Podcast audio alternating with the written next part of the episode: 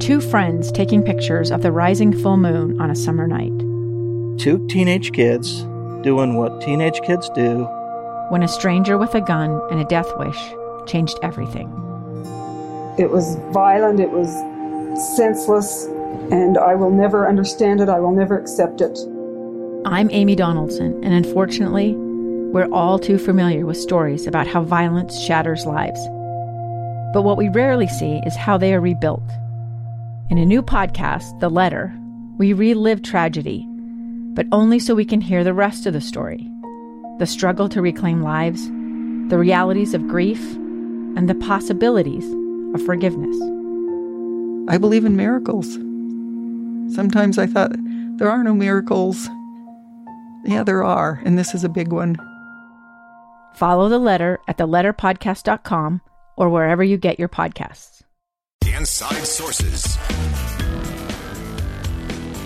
Welcome back, everyone, to Inside Sources here on KSL News Radio. I am Boyd Matheson, opinion editor at the Deseret News. Great to be with you today, and I've been looking forward to this segment for a long time uh, because this is this is what we should be modeling everything after. We we talk about we look to Washington far too often for solutions to hard issues, and this is uh, a segment that you're going to love because we're going to talk about how you get things done locally, how community and culture lead, and politicians eventually will figure it out and follow, uh, but they will follow, not lead.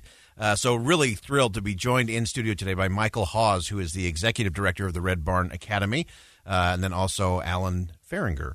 Uh, also from the Red Barn Academy. And we're here to talk about how you actually change behavior and end the cycle of the revolving door going in and out of the prison system uh, and a solution that we now have two of these here in the uh, in the state of Utah, uh, and that is a, just a different approach to how you get people off the streets or out of prison and back as contributing members of society. So, gentlemen, thanks for joining us today. Thank you, Boyd. Thanks for having us, Boyd. All right, Alan, I'm going to go to you first uh, because you've seen this movie, uh, Delancey Street. Many people are familiar with. Uh, TOSA, the Other Side Academy here, Joseph Grenny in the state of Utah. Now we've added the Red Barn uh, Academy. Tell us uh, what's happening up there.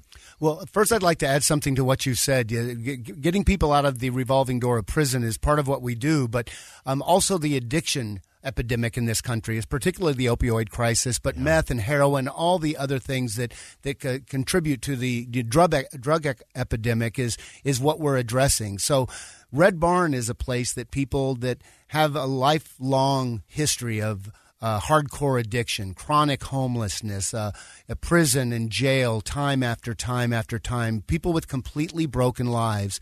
Uh, Red Barn is what's called a therapeutic community, and it's a place that they can go, commit for two years, and reinvent their life. That's important. It's also important to know that it doesn't cost anything for them to come. All they need is an unyielding desire to want to do something different than, you know, what maybe they've been doing for years and years and years. Yeah, it's uh, it's such a uh, it's a thrilling thing to to watch. Uh, and to me, the, it's amazing to see how these communities come together. And, and Mike, let me go to you uh, as uh, part of the foundation of this thing and the creator of this Red Barn Academy, again, modeled after Delancey Street and the Other Side Academy, and, and there's others out there in the therapeutic community.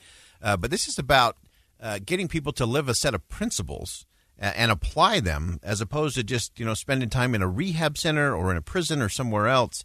Uh, what's what's the real foundation? Why does this this shouldn't work? Why does it work? It works because of time. It takes time to change behavior.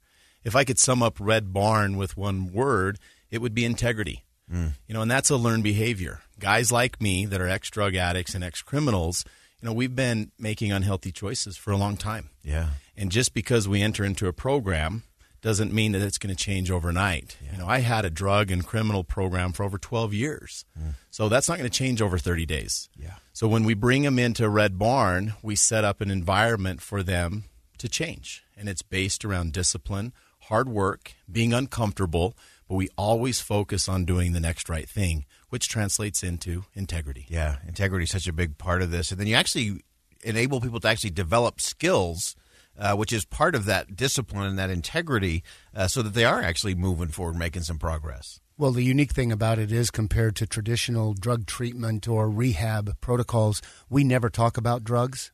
Our students aren't allowed to talk about their past. We operate under the presumption that they've pretty much screwed that up. So let's just let that go and let's start today reinventing an, a, a life that you've always wanted but never have had. And uh, just doing the next right thing is what we practice from 5.30 in the morning, not, not 5.31. If you get up at 5.31, we have a problem and we go till nine or ten o'clock at night, and we do that six or seven days a week. But like Mike said, it's just behavior modification, learning how to do the next right thing. And if if it's true that you become what you habitually do after two years or longer, if you want to stay longer, um, that's that you do is what you have become. And if you learn how to be honest and accountable and live a value centered life of integrity, you're not going to go back to the lifestyle that Mike and, and myself had. I even have a longer history than Mike. I was a drug addict and a petty criminal or, or a larger criminal later on um, for 37 years. Mm-hmm. And Delancey Street was the place that I went in lieu of a long prison term. Um, and very difficultly, I struggled mightily. The only thing that kept me there was if I left, I had to go do all that prison time. Um, but after a while, I started seeing that, hey, there may be something to this integrity stuff. Maybe I'll try it for just a while and, and see how it see works. how that fits. Huh? Uh, fantastic. Uh, if you're just joining us, uh, we're talking uh, about the Red Barn Academy uh, therapeutic community, uh, different approach. And Mike, for our, our, listeners who aren't familiar with this actual approach, tell us a little bit more about that. I know you've you've got uh, guys in there who uh, either have been on and off the street, or in and out of prison, or in and out of drug rehab. Uh, tell us what does that day look like? How does somebody get there, and then what does it they immediately begin to do there? And that's a great question, Boyd. Really, it comes down to our population or our students because we're an adult facility, men only. Currently, there's really two ways to get into Red Barn Academy. The first is if you are incarcerated, you write us a letter. Mm. We receive letters every single day from all the different jails and prisons here in Utah. We screen those letters and then we schedule a time to go meet with you and have a face-to-face conversation mm. to really determine your willingness and are you and ready? Are you ready to change? Are yeah. you will? Are you ready to follow direction? See, our model is not based on funding. Our model is based on the needs of the individual. Mm. So when you do get accepted, in the criminal justice system. We'll provide you an acceptance letter. Then we'll work with the public defender, the judge, the prosecutor, and we'll advocate to get you into Red Barn Academy. The second way is you can walk in off the street. Mm. We have a bench that's strategically located right there in the front. Right. You can walk in and you take a seat on the bench, and you may sit on that bench for a couple of hours. You'll have an interview with myself and or with Alan, our program director. And if that interview goes well for you, then you will start immediately. We'll bring you right in. Wow. We'll clothe you. We'll feed you.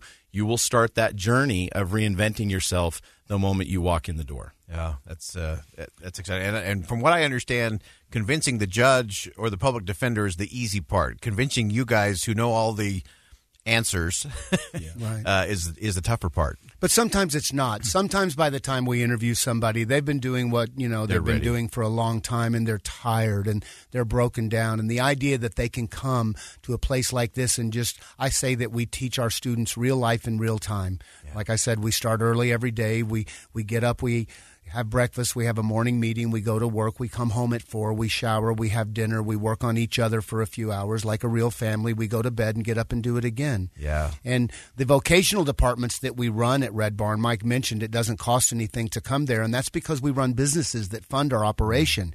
And that's important, obviously, yeah. because people don't have to have money to come, but equally or more important to, uh, is the fact that those vocational settings allow our students. Um, real life in real time, working together, keeping a good attitude, playing nice with others, and as their character deficits deficits bubble up during the day, those a couple times a week are brought to each other's attention so we can try to do better. Yeah. So it funds our operation, the businesses do, and also allows us to learn how to live life so that when we do go back out there, we'll be successful. Yeah, I want to talk about one of your businesses just in our closing minute here. Uh, I, I, remember when I first uh, came in contact with Joseph Grenny and the Other Side Academy, it was on a, a, a move. Uh, and watching those students – uh, was a masterclass. I wish every CEO in America could watch that kind of teamwork and that kind of real crucial conversations. You got some businesses going with the Red Barn Academy. Uh, I know you got a restaurant rolling. Uh, tell us just uh, real quickly about that. Yeah, Sticky Bird at Red Barn Farms is located right there in Farmington, just right down the street from the farm itself. That is our culinary arts department. So our students have been trained by the Davis Technical College. Awesome. So they have some training, and it gives us a platform to tell our story. That restaurant will be open the first week of April. So if anyone says, How can we support Red Barn? Come eat our chicken, Awesome. hire our movers, and just come and, and support us. Red Barn Movers, yeah, we're the only five star rated moving company in um, in Utah.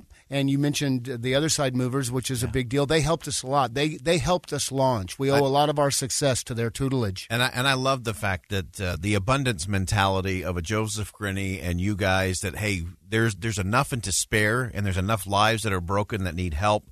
Uh, this is an exciting thing. I encourage everybody to, to check it out. Red Barn Academy. Um, Mike and uh, Alan, appreciate you coming in today. And they can check us out online at redbarnfarms.org.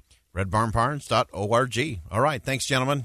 All right. We're going to step aside for bottom of the hour news. And when we come back, we're going to start to break down what will happen tonight in the debate in South Carolina. Might surprise you what the strategy is going to be. Stay with us on KSL News Radio.